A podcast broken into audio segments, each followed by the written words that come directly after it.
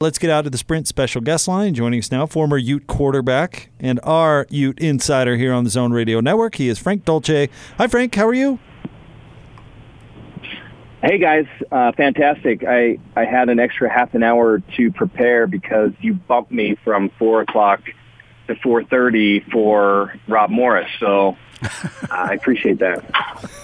You're not feeling insecure about that, are you, Frank? No, why would I? I don't know why I would. And then Austin, Austin's love fest. I've never heard Austin say he wants to put a tattoo of me anywhere on his body. And you never will. and and I'm pretty okay with that. I would be more.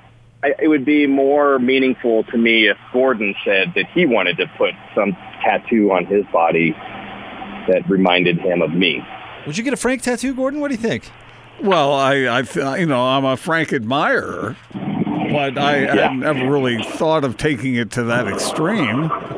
I mean, Let's just say, Gordon, if you were a tattoo guy, I know you're not because I'm not a tattoo guy either, but if you were a tattoo guy, then that would be a tattoo that you would seriously consider putting on your body. yeah, I mean, can we agree on that? Yeah, I, I, I wouldn't be if I were a tattoo guy. Yeah, I would have no Yeah, problem okay. because that would be quite a conversation piece. You know, Oh, this is my friend Frank. Absolutely. yep. Oh, man. Yep. who's that? What's that? Why does he Well, that's look? Frank. Why does he look exactly like The Rock? No, that's Frank. That's just Frank. He's my boy. Uh, Frank, what is the, I guess, what is the one question you really want to see answered on the field tomorrow? It's so boring, super boring. But I need to. I we need to determine if you're if you're a Utah fan, you need to determine whether or not there's a viable offensive line for the Utes. And it's gone. We've gone through the entirety of spring and now fall camp without a definitive answer. I think they're getting closer to naming us a group of five starters, but I still believe that going into into the game tomorrow night, you're going to have six, maybe seven guys in the rotation up front, and it's just if Utah wants to accomplish any of its goals this year, then it just they have to be they're going to have to be really good up front. And and I'm I mean just not not not just like average good, but I think they have to be really good. And so that's a big I I I think that's a big issue. I think it's the biggest issue and hopefully there will be some answer tomorrow night. Now, Frank, I, I said it's going to be interesting to see the matchup between BYU's offensive line and that great Utah defensive front. But see, you're you're in the same neighborhood as me. Jake was making fun of me that I was uh, getting in the trenches like that, and, and you see, Frank and I think a lot alike. I'm sorry if that's an insult. Except for to he you, said a completely different side of the ball than you did. Well, that's true, but we're still in the trenches. In fact, I'm I'm with Nah, Frank. no. I'm way more interested Gordon- yeah, to see go- if they perform on the O line. That's where the question mark is. Frank, I agree with you. Wait a minute. Well, Wait a thank minute. you. I, I'm. I feel like I've been agreed with twice, and you guys don't. You both agree with me, but you don't agree with each other. Yes, so yes, I- exactly. I think that's how I think that's how it works. Although you know, along with along with what Gordon is saying, the most interesting matchup tomorrow because I don't think. You know, T- Tonga's really good on BYU's defensive line, and I think they have some question marks elsewhere on the defensive front. And so, um, you know, maybe Utah, maybe it's it's you know more of a, a stalemate going into the game in that particular area, and and one of the teams is going to figure out how to how to win that battle. The most compelling matchup, I think, is if you switch that around. So BYU's very experienced and large offensive line versus what's being touted by many as one of the best defensive lines in the country. And and I think that is where the game, you know, that that's where a win or loss in this game lies is who wins that particular battle because, you know, BYU's we, we, talk a lot about it's funny because we talk a lot about BYU's offense and their ability to, their you know, great quarterback, great offensive line, what should be a, a pretty solid running game. I think great tight end play, uh, maybe some questions on the outside. And so, but their ability to score points, that's, that's kind of what we're, what we've been talking about. And, and on the other side, it's Utah's ability to, to keep a team from, from scoring points. That's kind of been the case for the Whittingham era. So to me, that's the most compelling matchup in, in this game is if, if, if defense is going to win out and, and hold down what looks like could be a very productive BYU offense. Frank Dolce with us, 97.5 and 1280 The Zone. Frank, I'm trying to think of the best way to, to ask this question, but how big of a deal is it that uh, Coach Ludwig and Kyle Whittingham know and trust each other, and more from Whit, that he knows Coach Ludwig, he knows how smart he is, experience with him, and he can kind of let him do his thing. How big of a deal is that?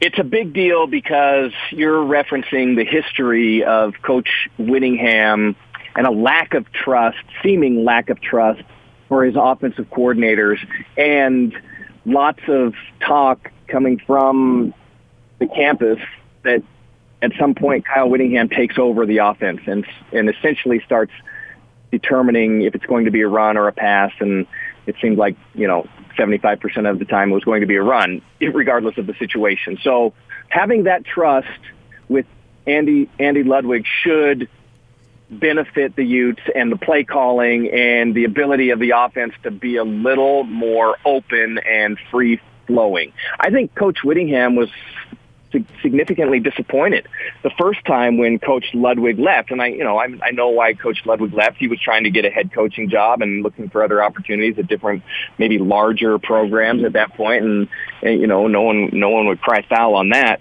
But that path, his his path has taken him back here, and I think all of that great experience he's gained, especially the last couple of years at Vanderbilt, will will really go a long way in in creating an offense that could be very dynamic. And and the thing I like about Coach Ludwig and and his experience is, I think that his goal is just to utilize to maximize the talent that he has available, not to institute what he thinks should be the offense. You know, we should throw the ball 60%, we should run it 40%. No, I think he's more along the lines of this is what we have available and if we do this we could be really successful.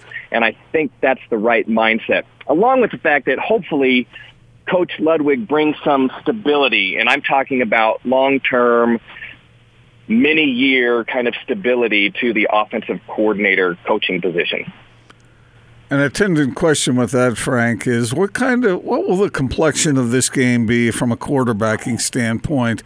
Last year, uh, if memory serves, Zach Wilson threw 29 times, Jason Shelley threw 28. Do you expect that to be more lopsided toward BYU this time around?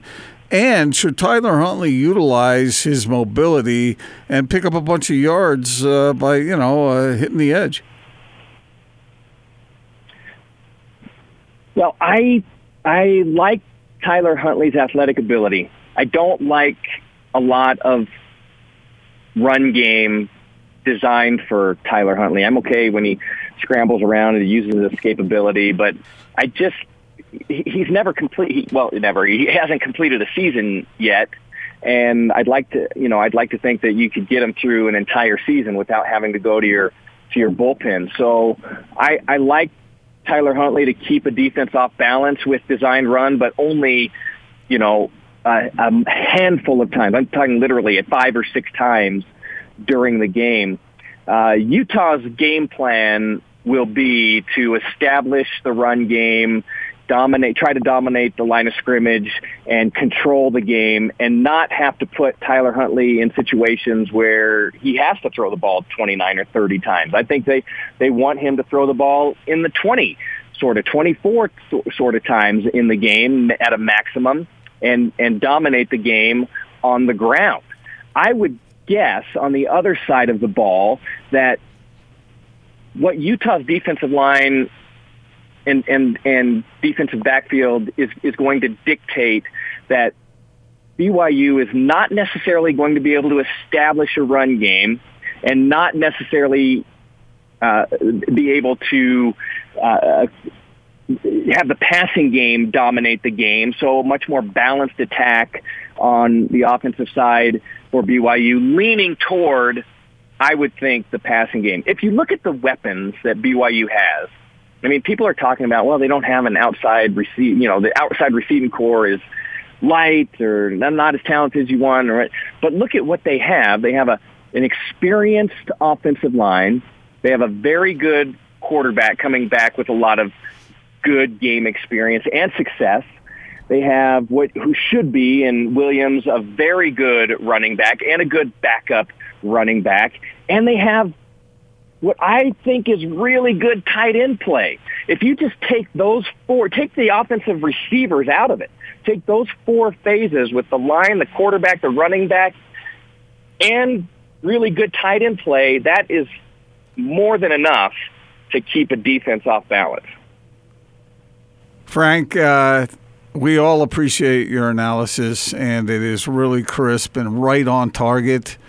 But Aaron, one of our uh, one of our uh, regular tweeters, and he communicates with us regularly, and he's really smart.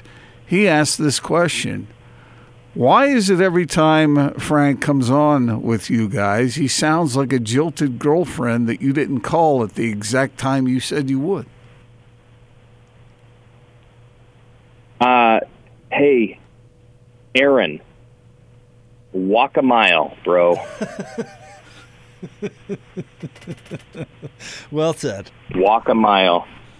Frank, we love it when you get a chance to come on. We, we do. We, we love do. the pithy banter. no, no, it's true. It's true, Frank. You, you are the best, my friend. Hey, it's rivalry week, and I got bumped for Rob Morris. I mean, I I can't let that go.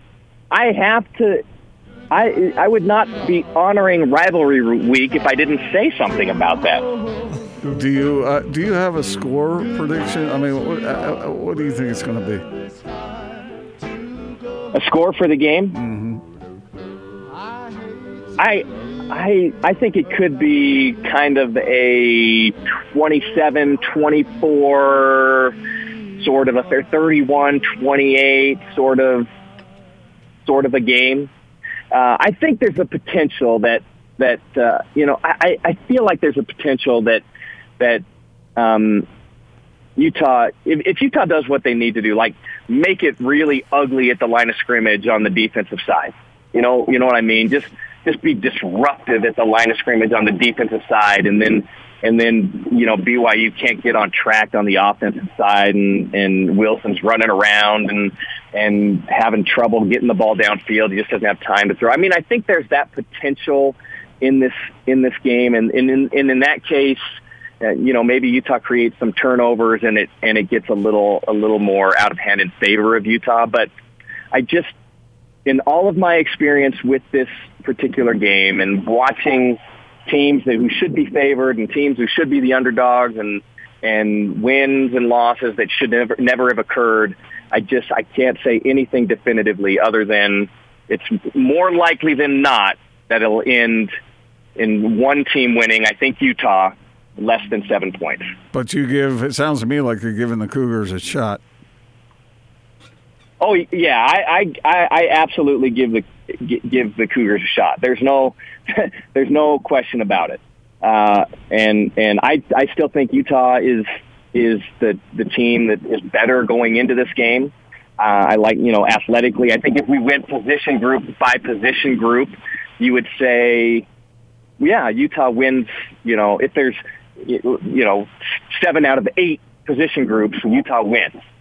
And if that's the case, then you know that you know maybe dictate, dictates the, the the final of the game. But uh, no question about it, rivalry game, first game of the year. That's another thing you have to factor in because those games are always ugly. You know th- that's how it's going to go. I wouldn't be surprised if it went something like the the Florida Miami game we witnessed last weekend, where you know Florida's ranked number eight, and here comes Miami.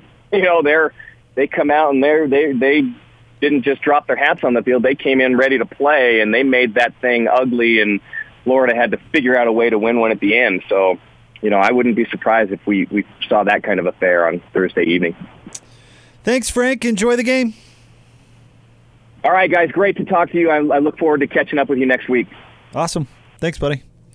Frank Dolce, and of course, he's a big part of our Utah coverage. Well, college football in general, our college football coverage throughout the year. And he's going to be on the pre and post game shows. He's going to be doing the U preview show. He's going to join us once a week. Comes on with DJ PK, Tony, and Austin as well.